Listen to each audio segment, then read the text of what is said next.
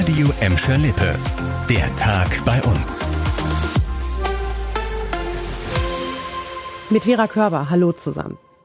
In Gelsenkirchen-Erle ist ein Arbeiter tödlich verunglückt. Der Unfall ist gestern in einer Werkstatt passiert. Der 66-Jährige stand laut Polizei auf einer Leiter und reparierte einen Lastwagen.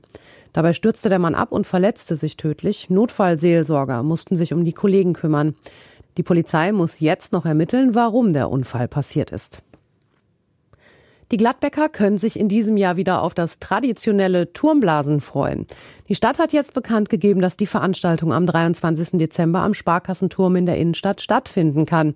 Außerdem wird es an den Adventswochenenden Weihnachtsmarktstände von der Hochstraße bis zur Horsterstraße geben.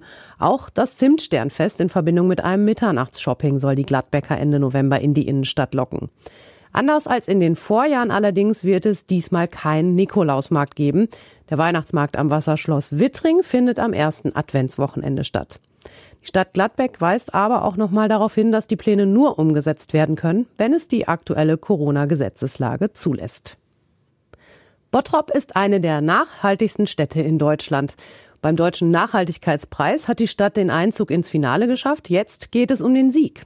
Dabei will Bottrop die Jury beispielsweise mit den Zukunftsplänen für den neuen Stadtteil Freiheit Emscher, einer Biogasanlage und der energetischen Sanierung des Rathauses überzeugen.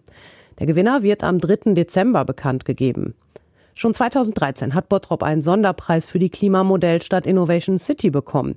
Den deutschen Nachhaltigkeitspreis bekommen Spitzenleistungen in Sachen Nachhaltigkeit in Wirtschaft, Kommunen und Forschung.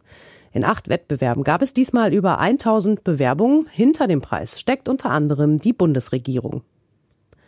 Gelsenkirchen ist die jüngste Stadt im Ruhrgebiet. Im Durchschnitt sind die Gelsenkirchener 43,3 Jahre alt und damit fast ein Jahr jünger als im landesweiten Schnitt, hat der Versicherungsverband GDV ausgerechnet.